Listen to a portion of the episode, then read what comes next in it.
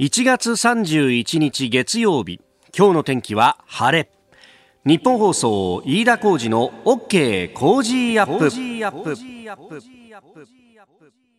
朝6時を過ぎました。おはようございます。ニッポン放送アナウンサーの飯田浩司です。おはようございますニッポン放送アナウンサーの新行市佳です。ニッポン放送飯田浩司の OK Cozy up。この後8時まで生放送です。今日は玄関が開けるとうわ風が冷たいなというね。本当ですよね、えー、日本放送屋上の温度計2.5度。まあこの数字も寒いなと思うんですけれどももう風が吹いてると体感は本当にもうこれマイナスじゃないかっていうぐらいのね、はい、えーえー、寒さであります。北風が強いね。そうなんですよね。この週末も特に昨日寒かったですよね、うん、いや昨日も寒くて寒くて本当。あの子供が野球をやってるんで、まあ、その練習とかを見に行くんですけど、うん、昨日は午後から曇ってきちゃってさ、ね、日差しもなけりゃ風も強いってこれも寒いよね っていう話を。そうですね。見ているお父さんお母さんもね。子供たちはさ動いてるしさ、ね、また元気なんだけど、うん、もう見てる親同士が寒いよねこれ早く終わんないかねなんて。そういう時に限ってまた終わった後にミーティングが長かったりなんかしてですね、えー、ちょっとね今日なんかもうん着るものでなんとかね調整しながらえ、えー、気をつけてい、えー、きましょう、えー、メールやツイッターたくさんいろいろねいただいてるんですけれども、はい、その中でブサイクルショップさん、え東京足立区40歳会社員の方。えー、新業アナウンサー先週金曜日の春風亭一之輔さんあなたとハッピーで下手くそポエムアワード2連覇おめでとうございますいやいやそんなそんなありがとうございますこれからも熱いバイブスとリリックに、えー、韻を踏んでいってくださいというふうにいただきましたが。恐れ入ります。ありがとうございます。いや、あのー、今回ね、第2回目はスポーツアナウンサーの皆さんがこう、はい、ポエムを、下手くそポエムを作るということで、私はその、まあ、選手先生というところで、あのオープニングのアクトをやったわけなんはい、下手くそポエムだったのであのそのように言っていただけて大変恐縮であの聞いてると あの清水久志アナウンサーが例えばその競馬実況での楽しいところとうってなる瞬間をこううまくこうポエムにしたためていたりとか。みんな仕事に絡めてっていう感じでね。そうなあの山田徹アナウンサーがこう家庭菜園についてもう観察日記みたいな形になってたりとか 荒井川アナウンサーもらしさが詰まっていたり本当にあの面白いというか一リスナーとして楽しんでいたので、うん、ぜひあのまあ、私のは聞かなくていいんですけど恥ずかしいので。まあラジコのタイムフリーとかでね、はい、あと後から聞きができますんで。スポーツアナウンサーの皆さんの力作をぜひお楽しみいただければなと思います。いろいろな力関係も見えるところがあるコメントでございます、えー、ぜひねまたあのラジコのタイムフリーでいろいろ聞くことができますんで、はい、はい、えー、聞いていただければと思います、えー、まあ我々としては送り出した新業さんがですね、えー、こうしてまた栄冠を掴んできたぞと。すいません。なんか飯田先輩のこともいじってしまって 失礼いたしました。いやいやいやとんでもない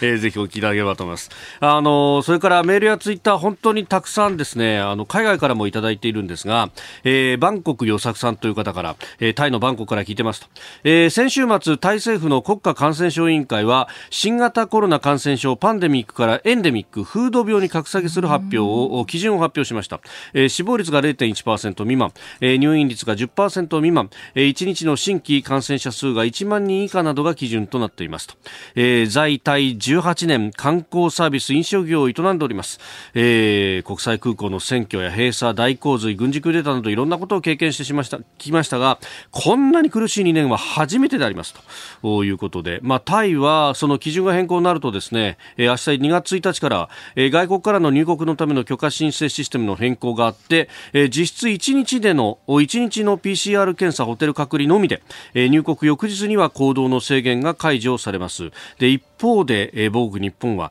いまだに強制及び自主隔離の期間まあ減ったとはいえ7泊8日なかなか一時帰国のめどが立ちませんと、えー、帰国した知人は外国からの帰国者がいると近所の人たちから差別的な言動を受けているということも聞きますと。なかなか帰るのも容易じゃないですよと。で、えー、まあ隔離期間が短くなったとしても国や役所マスコミなどから正しい情報が発信されなければまあ帰ること簡単ではありませんと、えー、いい加減に数値を正しく冷成に伝えてただ感染者数の報道から、えー、元の社会に戻していく取り組みをお願いしたいと思ってますといただきました。まあ、この辺ね、えー、後ほどまたあ今日も、えー、新型コロナに関していろいろ、え、ニュースが出てきてますんで今日のコメンテーター野村修也さんとも深めていければというふうに思っております。えーまあ、海外からの、ね、えー、こうした声というもの、まあ、その大事な声だなとも思いますし、ねえー、帰りたいという同胞が帰ってこれないというようなこと本来は移動の自由が憲法に保障されているはずなんだよねということも考えるとですね、まあ、こういった声も届けていかなければいけないなと。え、えー、メールもツイッターも24時間オープンでございますのでぜひえー、柔らかいのから硬いものまで。柔らかいのから硬いものまで、えー、いろいろお寄せいただければと思います。メルコージアットマーク 1242.com でお待ちしておりますあなたの声を届けますリスナーズオピニオン、えー、この OK 工事アップはリスナーのあなたコメンテーター私田新業アナウンサー番組スタッフみんなで作り上げるニュース番組です、えー、ぜひメールやツイッターで、えー、ご意見を寄せください。今朝のコメンテーターは中央大学法科大学院教授で弁護士の野村修也さん。リモートでのご出演この後6時30分過ぎからです、えー、まずは土日に行われた大学入学共通テストの追試験について、えー、それから7時台取り上げるニュース新型ココロナ対策衆議院の予算委員会ガソリン価格、えー、そして、えー、佐渡の金銀山世界文化遺産への推薦が正式に決まりました、えー、そして7時40分過ぎスクープアップのゾーン4月1日に施行される改正少年法、えー、民法改正、えー、弁護士の野村修也さんに詳しく伺ってまいります。メールツイッターはこちらです。メールアドレスは、コージーアットマーク 1242.com。アルファベットすべて小文字で COZY で cozy です。 cozy アットマーク 1242.com。ツイッターは、ハッシュタグ cozy1242。ハッシュタグ cozy1242です。今週は毎日抽選で3人の方に Cozy オリジナルスマホスタンドクリーナーをプレゼントします。えそして、 Cozy up の番組ホームページにもプレゼントの応募フォームがあります。こちらからも応募ができますので、ぜひご利用ください。いただいたオピニオン、この後ご紹介します。本音のオピニオンお待ちしています。6時19分です。ここが気になるのコーナーです。スタジオに朝刊各紙が入ってまいりました。えー、1月31日、今日で1月も終わるんだよね、というね。えー、えー、まあ、週末を抜けての月曜の一面ですんで、バラバラという感じであります。えー、特集記事でね、作っているというところも多いですが、えー、朝日新聞は感染の波、高齢者に弱毒と言われるが強烈な肺炎という、まあ、あまあね、医療機関の声なども含めてというところの話を出しております。まあ、確かにそのね、えー、重症者が少ないじゃないかという指摘に対しては、まあ、現場のお医者さんなんかからすると、いや、そうであっても酸素が必要な人で入院している人もいるし、また、あの、ご高齢だったりとかの人の場合は、もともとの持病が増悪してしまって、ってそれが悪さをしていて、まあ、入院せざるを得ないとしかもコロナでという方もいるんだというような話も出てきております、まあ、ちょっと数字だけじゃ実態がわからないというところは、ね、あるのかもしれませんけれどもうん、まあ、後ほどね、えー、コロナに関してはまた取り上げてまいります、えー、それから毎日新聞は、えー、砂上の原発防災という、えー、特集の1回目、えー、避難計画審査議論なく、えー、規制委設立時発送できずというまあ、あの原発の立地自治体だとかが作っている避難計画、まあ、あのこれについての話であります、まあ、規制委員会の、役割として、まあ、原発そのものの安全性であったりとかをこう審査するというところがあってじゃあ防災避難計画の実効性については、えー、実は原子力規制委員会など国には審査する仕組みがないんだという指摘、まあ、これについて、であります。えー、それから読売新聞は保護時18歳以上限撤廃という、まあ、あの児童養護施設や里親のご家庭で暮らすお子さんあるいは若者が支援を受けられる年齢の制限というものが、まあ、あの原則18歳最長でも22歳で自立を求められるけれどもここでこう社会に出されてもうん、まあ、その後頼れる人がいなかったりとか、えー、施設側となかなか連絡もしづらくなっちゃったりなんかしてで心身に不調をきたす人もいるじゃないかということでまあ、この、まあ、杓子定規に18でっていうのを、まあ、あの個々で見られるような形にしましょうよという児童福祉法の改正案を、えー、提出するんだということが書かれています。で、まあ、あの、産経はこれ一面だよねということで、え北朝鮮がミサイルを発射したと、まあ、昨日もですね、午前中に、えー、ミサイル発射という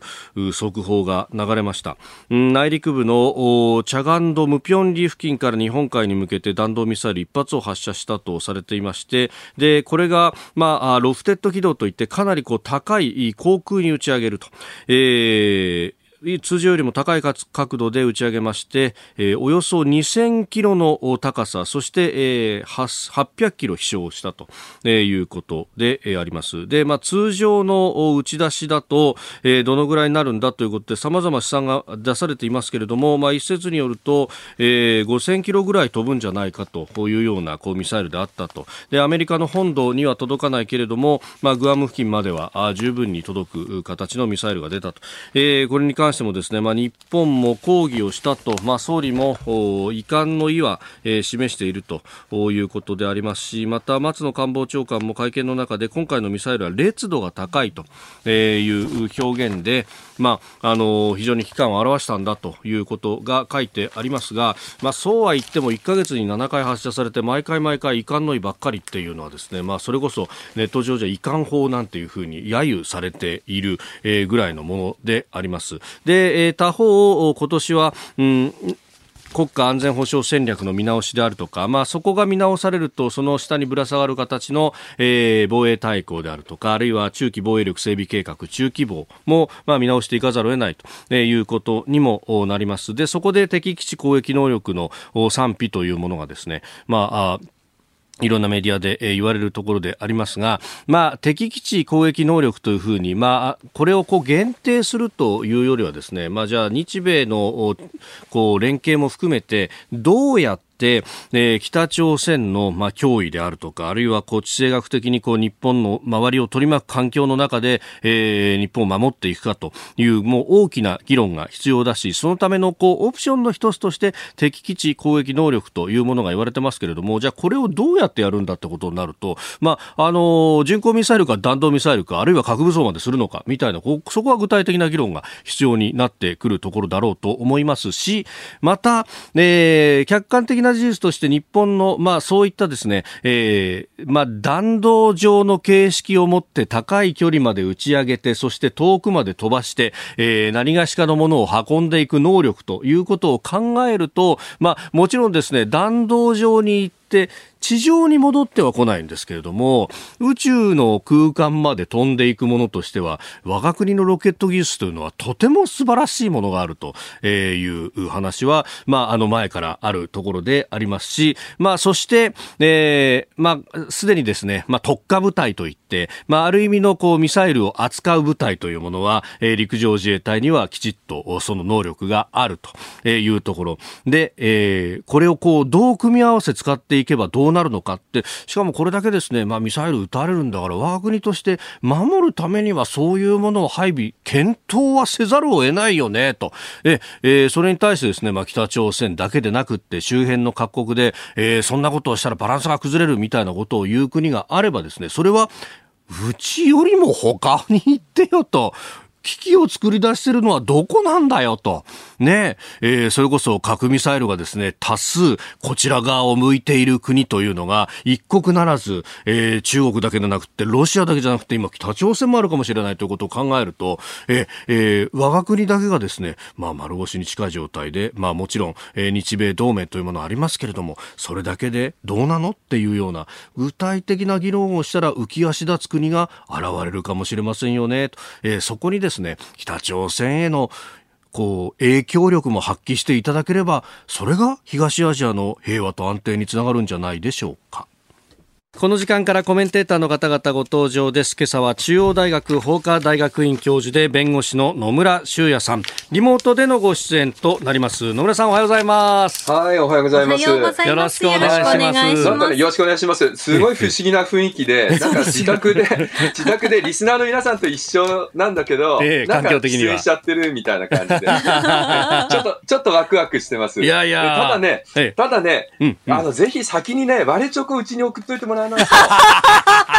しまった。ね、カカオの香り一緒に嗅ぎたかった。いやそうですよね。僕らもね、あの、これ、まん延防止等重点措置があるので、えー、目の前でチョコはあるんですけど、食べられないっていうですね。試食がなくなってしまっていて。生殺しじゃあ、あの、ぜひ、あの、番組終了後送ってください。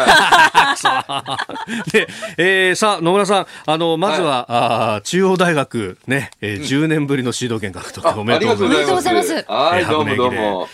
もう、はい、あの、野村さんの顔思い浮かべながら、ね、え中大の走り見てましたよ。ありがとうございます。えー、でも、あの、前回確かご出演いただいた時が、ちょうどその予選会の直後だったんで、そうです。ね。はいはい、えー、自信も見せてらっしゃいましたが、ね。えー、まあ今年はね、あの、一区で一生懸命走って、そこをなんとか繋いでいきましたんで、ね、皆さんの応援のおかげです。ありがとうございました。えー、もうとにかくあの、全出場校、全選手が、また出場できなかった選手も、みんなで築き上げるのがもう駅伝なんで、本当にいい大会だったなっていうふうには思いますけどね。はい。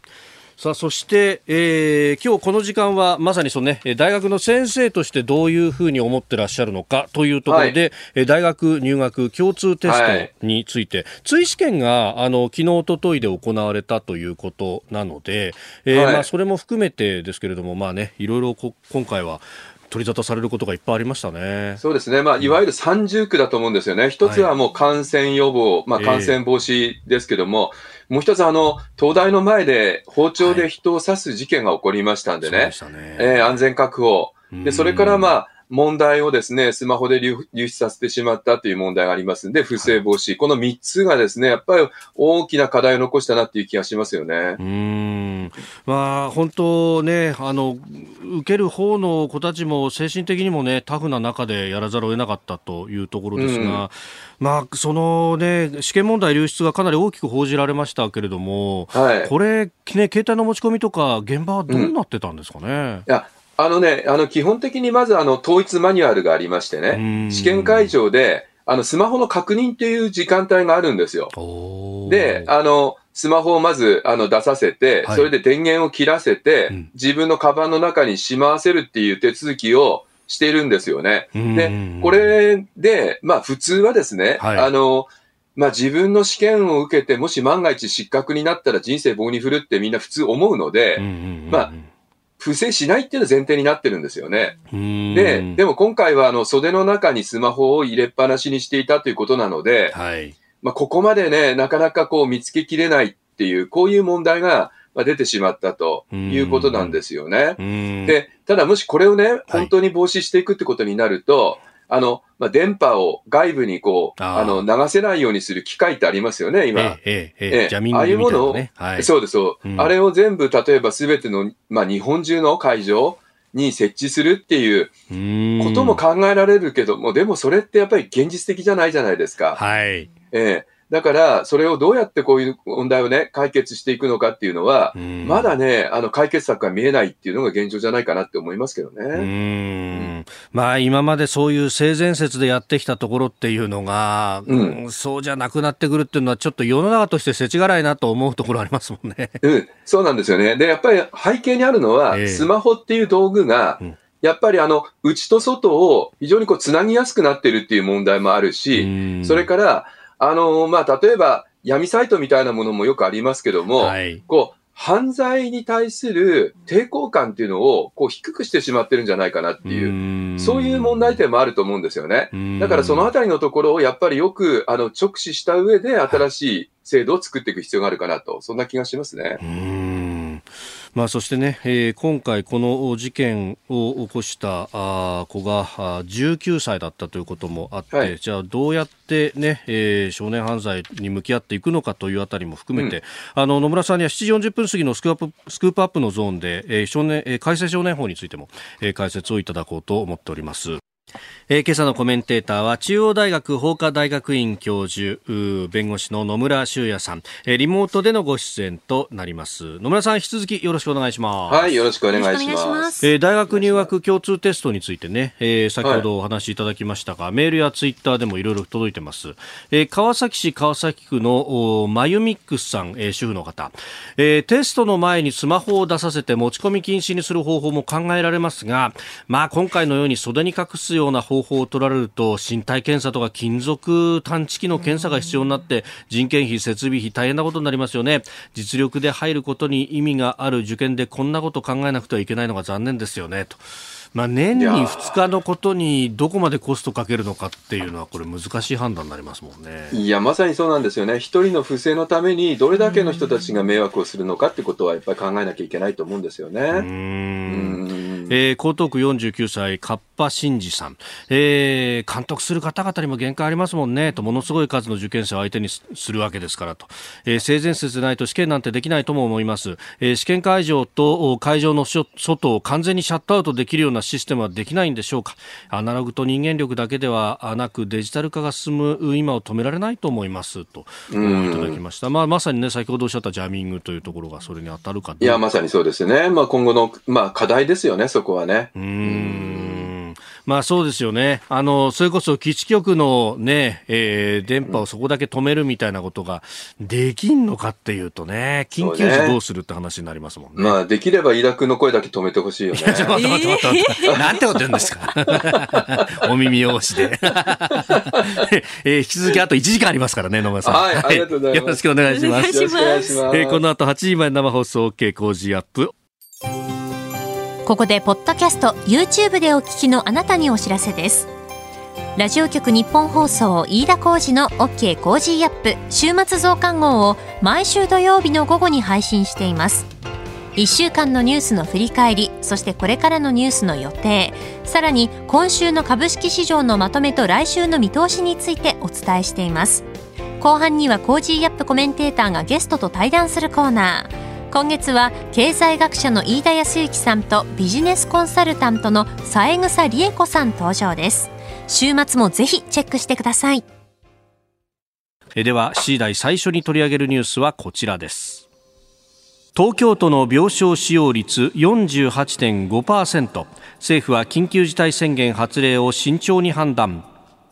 新型コロナウイルスの感染拡大を受け各地で病床使用率が上昇し東京都では昨日使用率が48.5%となって緊急事態宣言の要請を検討するとした50%に迫っております。政府は重症者数なども含めて慎重に対応を判断する方針で医療提供体制の確保など対策に努めます。えーまあ、都知事ご自身も、まあ、使用率云々もあるけれども総合的に判断するんだということはおっしゃっております。野村さんどうご覧になりますか？まあ、そうですね、やっぱりこれあの、病床使用率がもう間もなく50%と示していた数字になりそうですし、大阪もですね、はい、吉村知事は40%という数字を出してますので、はい、おそらく相場その数字は超えてくると思うんですよね。でただ、この時にですね、はい、今、緊急事態宣言を出す時期かっていうことは、真剣に考えなきゃいけないというふうには思うんですよ。で、これなぜかっていうと、実際のところ緊急事態宣言っていうのを、これ最後のカードですから、例えば感染が下がり始めてるのに出すっていうことになると、次に上がった時にはもう打つ手がなくなってしまうんですよね。だからやっぱり今、このですね、オミクロン株の山がどういう状況になってきてるのか、はい、ここを見定めた上でなければ、これはやっぱり打つ打ち手としてはですね、安易には出せないというふうには思いますけどね。うん。まあ、いろんな予測が出ていますし、また一方で、さらなる変異みたいなものがあるんじゃないかとも言われてますけれども、はい、まあ、ね、専門家の方々、今週ピークアウトかなというようなね、えー、ことをおっしゃる方もいらっしゃいますね。はい、そうですね。だから従来もともとのやつは、今週あたり、あるいは来週あたりピークアウトではないかと言われてきた。はい、それに対して今、まさに飯田さんおっしゃった新しいやつですね。これあの、ステルスとか言われてますけども、はい、まあ、こちらの亜種のものについては、どうも感染力がえ18%ぐらい高いんじゃないかと、えーえー、まあ、オミクロン株の今のやつよりもですね、そうすると、今よりもたくさんの人が感染する可能性があるわけですよね。はい。で、これが重症化するものなのかどうかっていうことの見極めはできてませんので、うん、ここしっかり見ないと、もし今ここでですね、あの、まあ、今の段階で緊急事態宣言を出した後に、うん、この亜種の方が急激に広がって危ない状況になったときに、はい、これもう政府打つでなくなってしまいますんでね。でここはやっぱりしっかり見定めないといけないと。まあ、簡単に言えば、緊急事態宣言って、あの、アナウンスメント効果が一番大きいわけですよね。はい。うん。これが出たっていうことで、みんなが緊張する一瞬でも、まあ、緊張を高めると、はい、この効果をどこで打つかっていうことは、やっぱりあのとっても大事な判断だなというふうには思いますけどね。うん、まあ、あの諸外国と違って、強制力があるものではないというところで、はい、そのアナウンスメント効果に期待をすると、まあ、それしか期待せず、ね、するものがないってことですもんね。そうなんですよ。あの日本人意外にですね、みんなあの慎重で、はいあの、むしろ、このまん延防止とか、あるいは緊急事態というのは出る、出ないにかかわらず、感染者の数が増えると、ちゃんとみんな行動を律してるんですよね。で、この効果が今現在現れているからピークアウトが見えているっていう、こういう状況ですので、まあ、この日本人の行動に対しての信頼感というものがある以上は、下手な手を打つよりは、はい、やっぱり、あの、えー、次に考えなきゃいけないことはあると思います。で、さらに言うと、うん、この緊急事態宣言も今のまんまん延防止もですね、どうも、あの、オミクロン株に合ってない可能性があるんですよね。あの、基本的対処方針というのでは、はい、どちらかというと、飲食店の時短営業と酒類の提供の禁止と、ここですけども、今、オミクロン株って子供たちの間の感染が広がって、はい、そこから家庭内感染に広がっている。これが一番割合が多いわけですね。子供たちお酒飲みに行きませんのでね。そうですね。え、これ全然ずれてるわけなんですよ。はい、で、そこがやっぱり非常に問題なのと、それからあの、えっ、ー、と、従来のデルタ株ですと、肺炎というのを基準にして、はい、肺の炎症があれば、中等症、まあ、重症と言ってましたけど、うん、今はですね、肺には炎症が生じにくいけども、はい、他方で、うん、あの、持病が悪化している人もいるんですよね。えー、で、ここをどう見るかによってですね、うん、やっぱりあの、まあ、とにかく命を守ることが最優先なので、はい今の守り方でいいのかどうかって、ここ真剣に考えないまま、ただ単にその、何、なんとか宣言、なんとか宣言っていうのを議論しても意味がないと、そういうふうには思いますけどね。うんえー、まずは新型コロナオミクロン株についてでありました。おはようニュースネットワーク。この時間取り上げるニュースはこちらです。衆院予算委員会集中審議。岸田総理大臣と関係閣僚が出席する衆院予算委員会の集中審議が今日31日と2月2日に開かれます。今日の集中審議は国土交通省の統計データ書き換え問題。2月2日は新型コロナ対策が主なテーマとなります。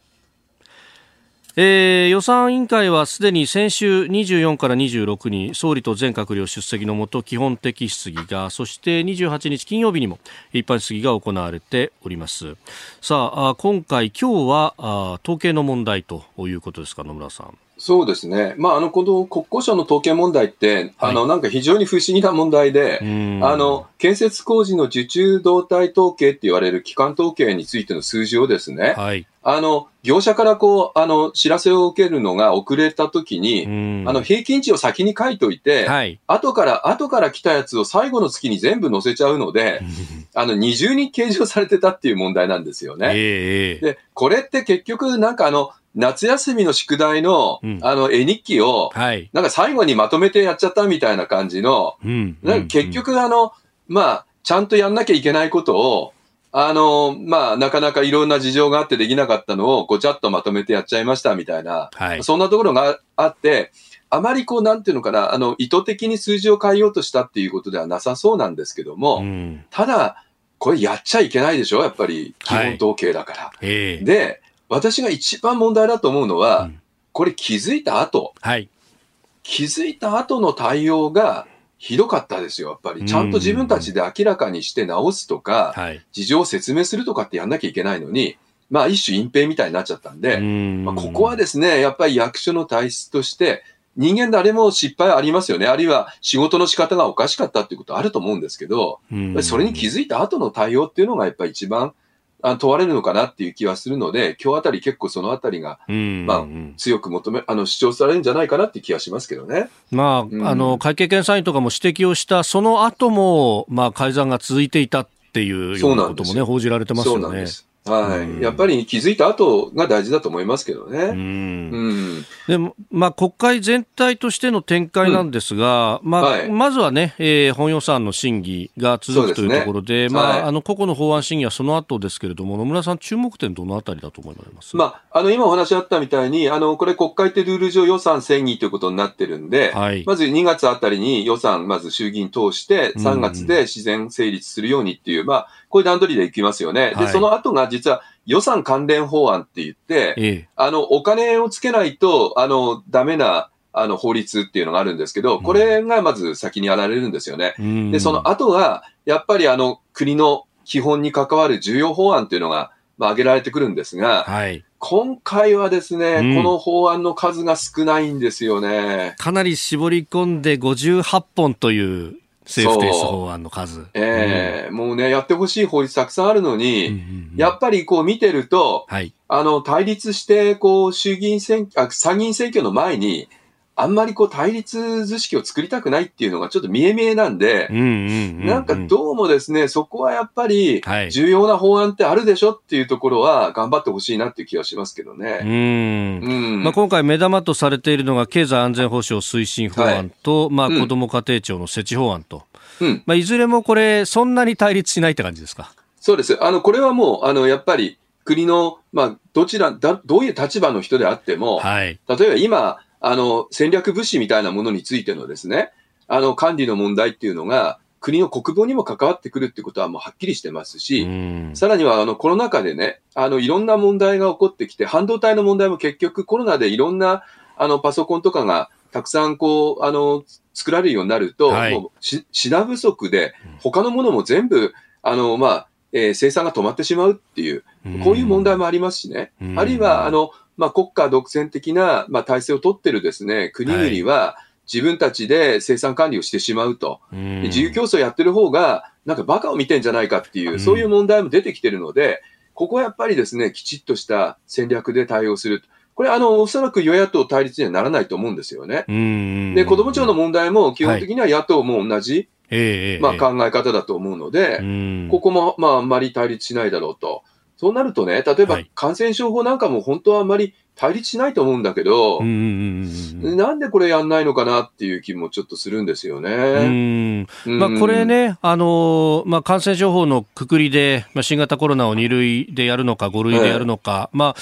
基本的には指定感染症だから、いろんなところからこうオーダーメイドでパッチワーク的に作ることが可能だという、えー、指摘もありますが。えっ、ー、とね、うん、今はね、あの、あえっ、ー、と、今違うんですよ。はい、改正されてね、はい、あの、新型インフルエンザと、あの、感染症っていう、位置づけになっちゃってるんで、今はもう2類相当のあのもうパッケージ商品になっちゃってるんです。パッケージに。なってるんです。で、これをね、指定感染症、もともとまさにあの、イさんおっしゃってた通り、えー、最初はこの指定感染症だったので、はい、あの、つまみ食い的に必要な条文をこうやって精霊で、あの、アレンジできるものだったんですね。はい、で、これが、あの、賞味期限2年しかなくって、指定感染症ってやってると、もう持たなくなってきたんで、えー、それで条文上はっきり位置づけちゃったんですよ。で、固まっちゃったんですね。はい。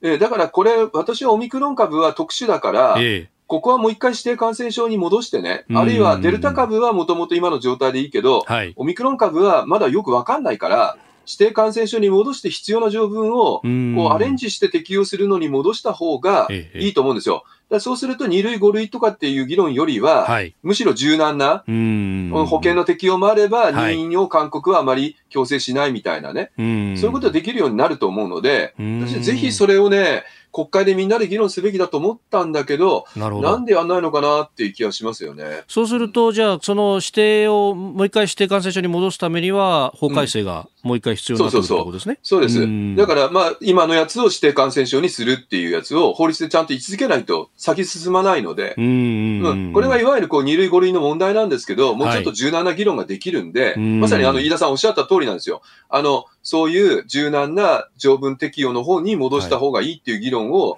今すべきだっていうふうに私は思いますけどね。は、うんえー、さあ、そして、えー、続いてこちらのニュースです。ガソリン価格高騰影響が続く場合は追加制度も検討。ガソリン価格の上昇を抑えるため政府は3月末までの時限措置として石油元売り各社に補助金を支給する制度を導入しました。27日から適用を開始しています。萩生田経済産業大臣は29日まずはこの制度がしっかりと機能しているか確認していきたいとした上で国民生活への影響が続く場合には追加制度も考えていかなければならないとの認識を示しました。えー、石油備蓄基地などの視察で訪れた北海道苫小牧市で記者団の取材に応じたということであります、まあ、この元売りへの補助金リッターあたり3円ちょっとというところですよね、うん、そうですね。あのしかもその、まあ、金額のやっぱり小さいですし、はい、さらにはその、まあ、元売りに補助金出せばね、その小売価格も下がるだろうっていう一応発想にはなってるんですけど、はい、別にそう必ずなるとは限らないですからね。だから、あの、小売価格が一瞬下がっても、はい、またすぐに上がってしまうというようなことも、まあ、あり得るわけですよね。だから、そうすると、元売りのところに補助を出すっていうこの仕組みは、はいやや間接的すぎると。うん,、うん。そうだとすると、やっぱり今出てきた、まあ、次の手っていうことになれば、はい、あの、まあ、減税なんですよね。まあ、ガソリンに関しては、あの、まあ、その、えガソリン税がかかってますけど、はい、このガソリン税の一部を、まあ、減税してしまえば、小売りの価格っていうのは、その上乗せ減税分だけピタッとこう下がりますんでね。はい。で、これをすべきじゃないかっていうことは問題となってると。で、実はあの、ご存知の方多いと思うんですけど、法律上は、はい、あの、トリガー条項といって、えーこれあの、えっ、ー、と、160円を3ヶ月ずっと続くとですね、うん、自動的にそこの、えー、このガソリン税が25円下がるとい。う、はい、こういう、えー、そういうあのルールになってるんですね。でこれがあの、まあ、東日本大震災があったために、はい、その減税措置を今取れないということから、凍結しているということですから、この凍結を解除すれば、自動的に今みたいな制度が発動できるということなんですけど、これやっぱり減税幅が大きいので、はい、財財務省がちょっとね、うん。でね、あの、そのこう、端境期には買い控えと、その、駆け込み需要があったりだとか、うん、あるいは、うん、あの、高く仕入れたガソリンを安く売らざるを得ない小売店に負荷がかかるとか、か激変緩和も必要だとなると、うん、まあ、さらにお金が必要になってきちゃうってこともありますかね。そうなんですよね。うん、ただ、あの、まあ、やっぱり今のね、井田さんおっしゃってた最初の方の買い控えの話とかって、はいこれやっぱりなんか役所の論理ですよね。よくあの財務省がよく言う論理だから、だからやっぱりなんか役所的に反対なんだなっていう感じが、ちょっと匂いますけどね。まこの辺もそれこそね、国民生活直結するから国会で議論してもらいたい。いまさに、まさに国会で議論してほしいですよね。え続いて、教えてニュースキーワードです。佐渡島の金山、世界文化遺産の国内推薦候補に選ばれていた新潟県の佐渡島の金山について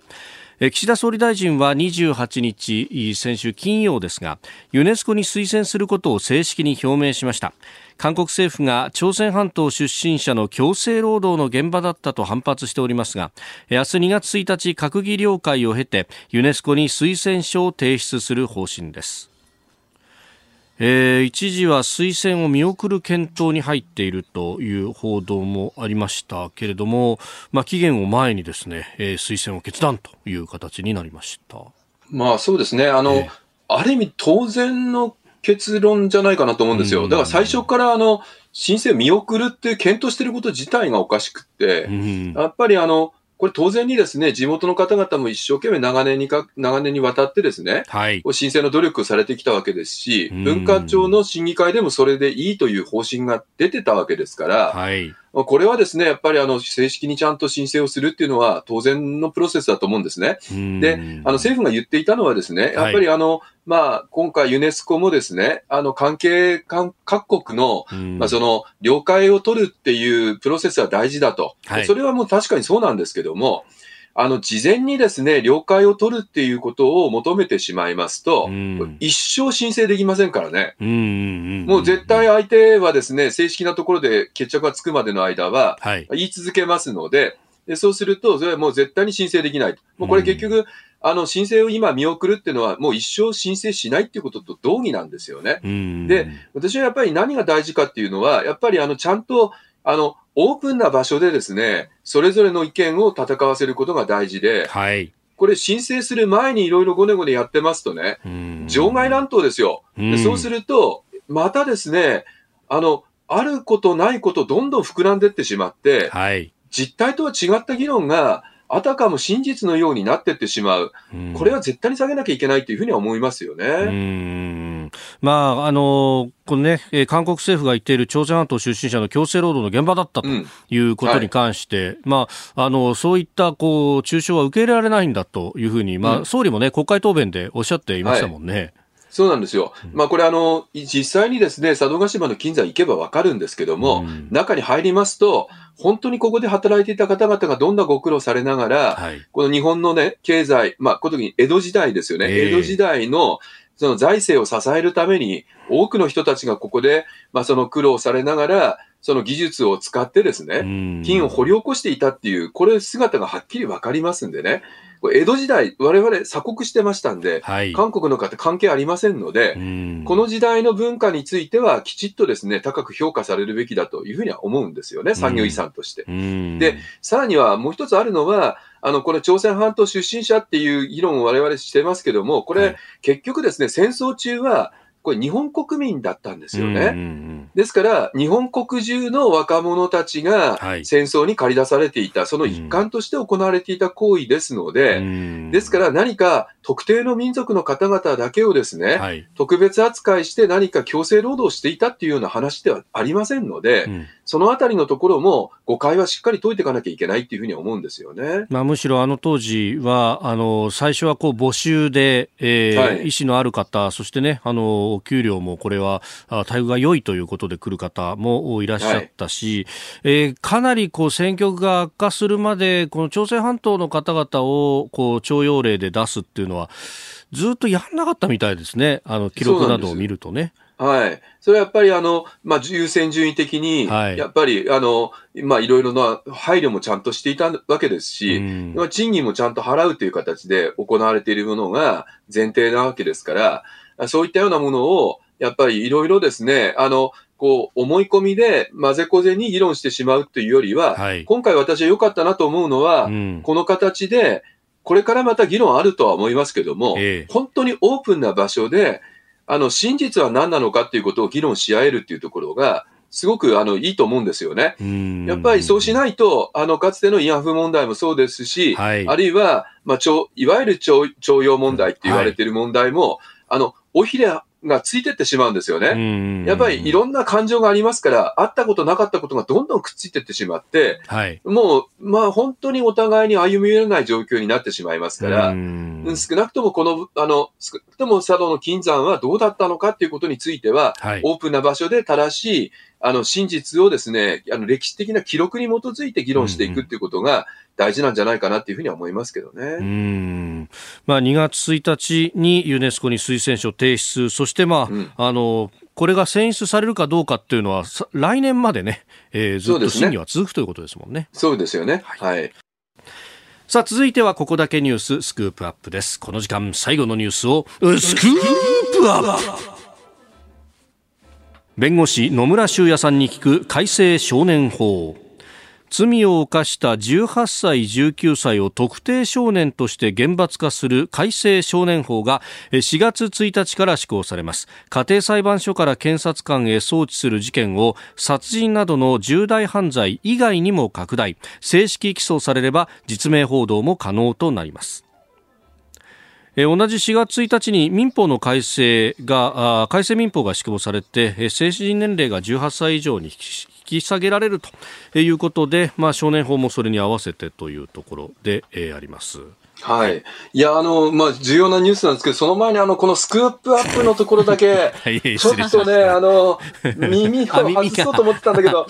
ちょっと不覚にも聞いちゃったね。すみません。大変失礼いたしましあた。ーすいません。いやいやいや、はいすいません、お耳汚しまあ、犯罪、犯罪ではないから大丈夫ですけどね。これは大丈夫ですよね。犯罪じゃないですよね、このぐらいはね。はいいや、それでね、はい今話ありましたけども、二つの改正ですよね。一つは少年法の改正と、施行ですね。このうん4月1日から。それから4月1日はもう一つ、民法の方も、はい。まあ、その成人年齢が18歳以上に引き下げられると。いうことなんですけど。ど、まずあの民法の方だけお話しすると、はいこれまでやっぱりあの、えーまあ、18歳、19歳っていうのは親の、まあ、その看看護のもとにあるというかですね、はい。そういう真剣に、真剣に服してるという形になっていたので、うん。親の同意なしに契約結んじゃった時に、はい。後からですね、契約解除することができるという、まあ、取り消しですよね、契約を取り消すことができることになってたわけなんですが、えまあ、これがですね、あの、できなくなりますんで、えはい。まあ本当に自分の責任で結んだ契約っていうのに拘束されるということになるということが、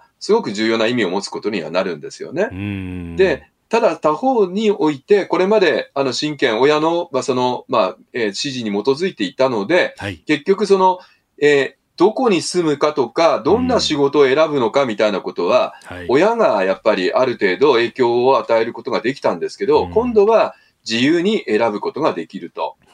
まあそこがですね、やっぱりあの、まあ自由と責任というのが、はい。こう18歳、19歳に伴ってくるっていうことが一つ、まあ民法改正では重要だと思うんですよね。うん。で、やっぱりここでね、悪徳業者っていうのがはい。入り込んでくることだけは社会的に防がなきゃいけないので、うん。うん、今までだと悪徳業者の、まあ、トラブル、契約トラブルは、親が出てきて何とか解決してくれてましたけど、それできなくなりますんで、ええ。うん、そこはしっかり、あの、教育もしていかなきゃいけないかなっていうふうには気がしますようね。ん。まあ、ローンだとかも組めるようにもなるし。そうなんですよう。。うんん。確かに今まではパスポート取るにも同意書が必要だって、私なんか親の会社に駆け込んで慌てて取った覚えがありますね。学生の頃に。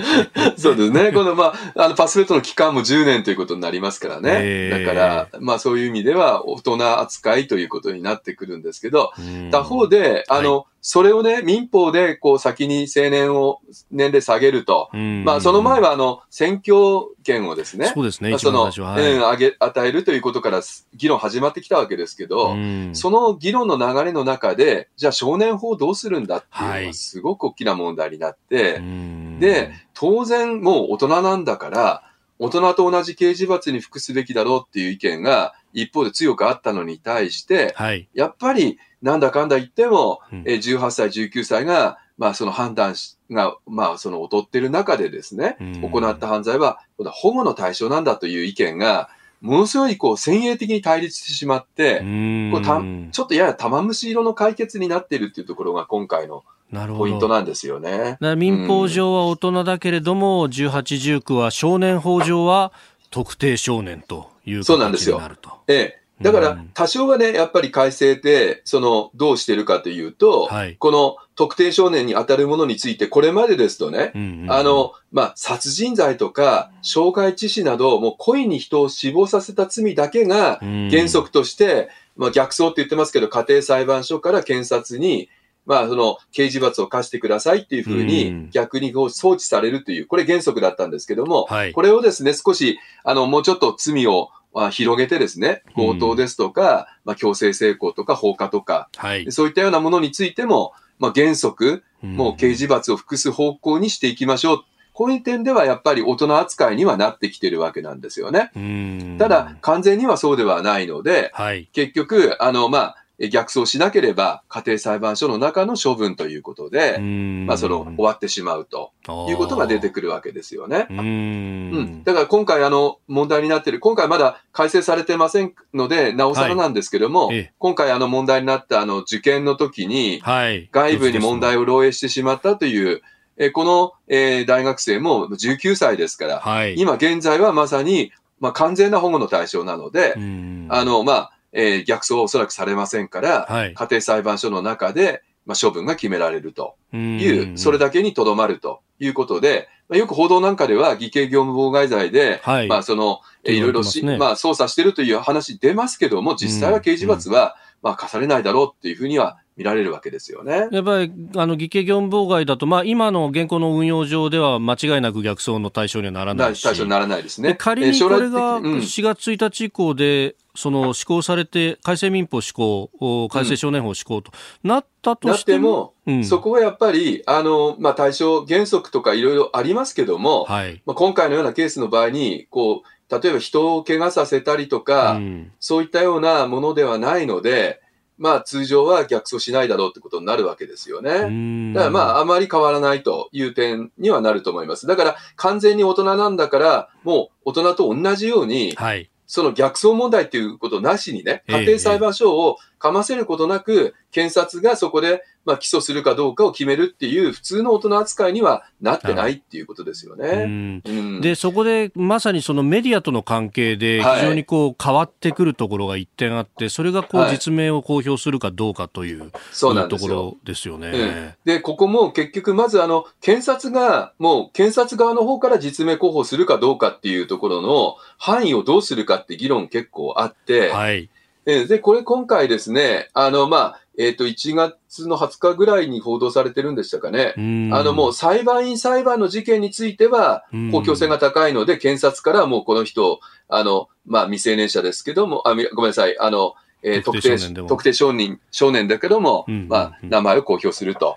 い。う形にはするようですけども、はい、あの、逆走して起訴された事件については、はい、検察側からではなく、あと報道機関の側の方の判断で、うんまあ、その実名候補、あの、報道してもいいですよっていう形に、今、とどまるということなんで、まあ、このあたり、また難しい問題が出てくるということですよね。うん。うん。まあ、それこそ、まあ、あの、成人の事件の場合はもう容疑者の段階から、まあ、はい、名前がこう出てくると。まあ、うん、あの、ただ、今は、まあ、いろいろなこう、議論があった、そのあの結果として、うんはい、警察からあの公表される写真というものがないので、まあ、本人の顔っていうものをこうどう取ってくるかみたいなので、それが取り違いとかもあったりなんかするという別の問題をはらんでますよね。そうですよね。まあ、この特定少年に関してはさらにそのハードルもいくつも上があるっていう状態になっていることが、うん、その犯罪報道全体としてこうね、本当はメディア論的にも考えなきゃいけないところですよね、これは。いや、本当です。で、今はね、やっぱりあの、まあ実際にオープンになってなくても、ネットの世界の中で、ものすごくあの、まあ、えー、人を探すっていうか、あのそれを公表しようっていう、まあ、圧力がかかってるんですよね。で、それで今、あの、飯田さんおっしゃったような、間違った人がネットにさらされてるっていう現状があるわけですよ。でこれ防止するためにはむしろ正確な情報を出す方が、被害をまあ最小化するっていう問題もあると。はい、だから、特定少年っていうのは、やっぱりもう大人を原則、うん、そこから削るっていう判断で、子供原則で足すっていう考え方ではないというふうにしていった方がいいんじゃないかなっていう気はしますよね。えー、野村修也さんに聞く改正少年法改正民法というところ今日のスクープアップでした、えー、このコーナーも含めてポッドキャスト YouTube ラジコタイムフリーでも配信していきます。番組ホームページご覧ください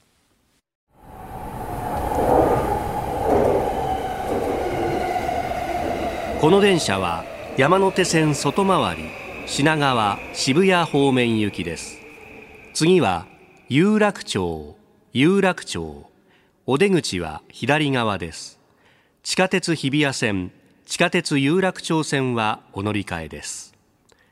The next station is 有楽町 JY30 The doors on the left side will open Please change here for the Hibiya subway line and the Yurakucho subway line.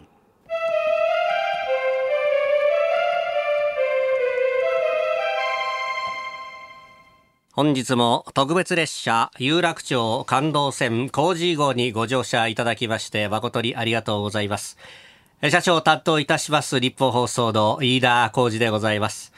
このプログラムは有楽町発朝6時からの生放送。到着予定時間は8時を予定しております。お客様にご案内いたします。赤坂六本木浜松町半蔵門には停車いたしません、えー、繰り返しますが有楽町の日本放送でございます。どうぞお間違いのないようにご注意ください。特に渋谷方面へのお間違い大変多くなっております。ご注意くださいませ。それでは車内のご案内を申し上げます。はい。同じく担当いたします。日本放送の新業一華です。お弁当、お茶、コーヒーはいかがでしょうか最初に、この期間、番組にご乗車いただいたお客様には、抽選で千葉県の特産品、情熱カレーが毎日プレゼントとなります。皆さんにチャンスがありますので、ふるってご参加ください。そして、この期間は社内にスペシャルなゲストの方をお招きします。自由民主党の高市早苗政調会長です。とっておきのお話をぜひお土産にどうぞ。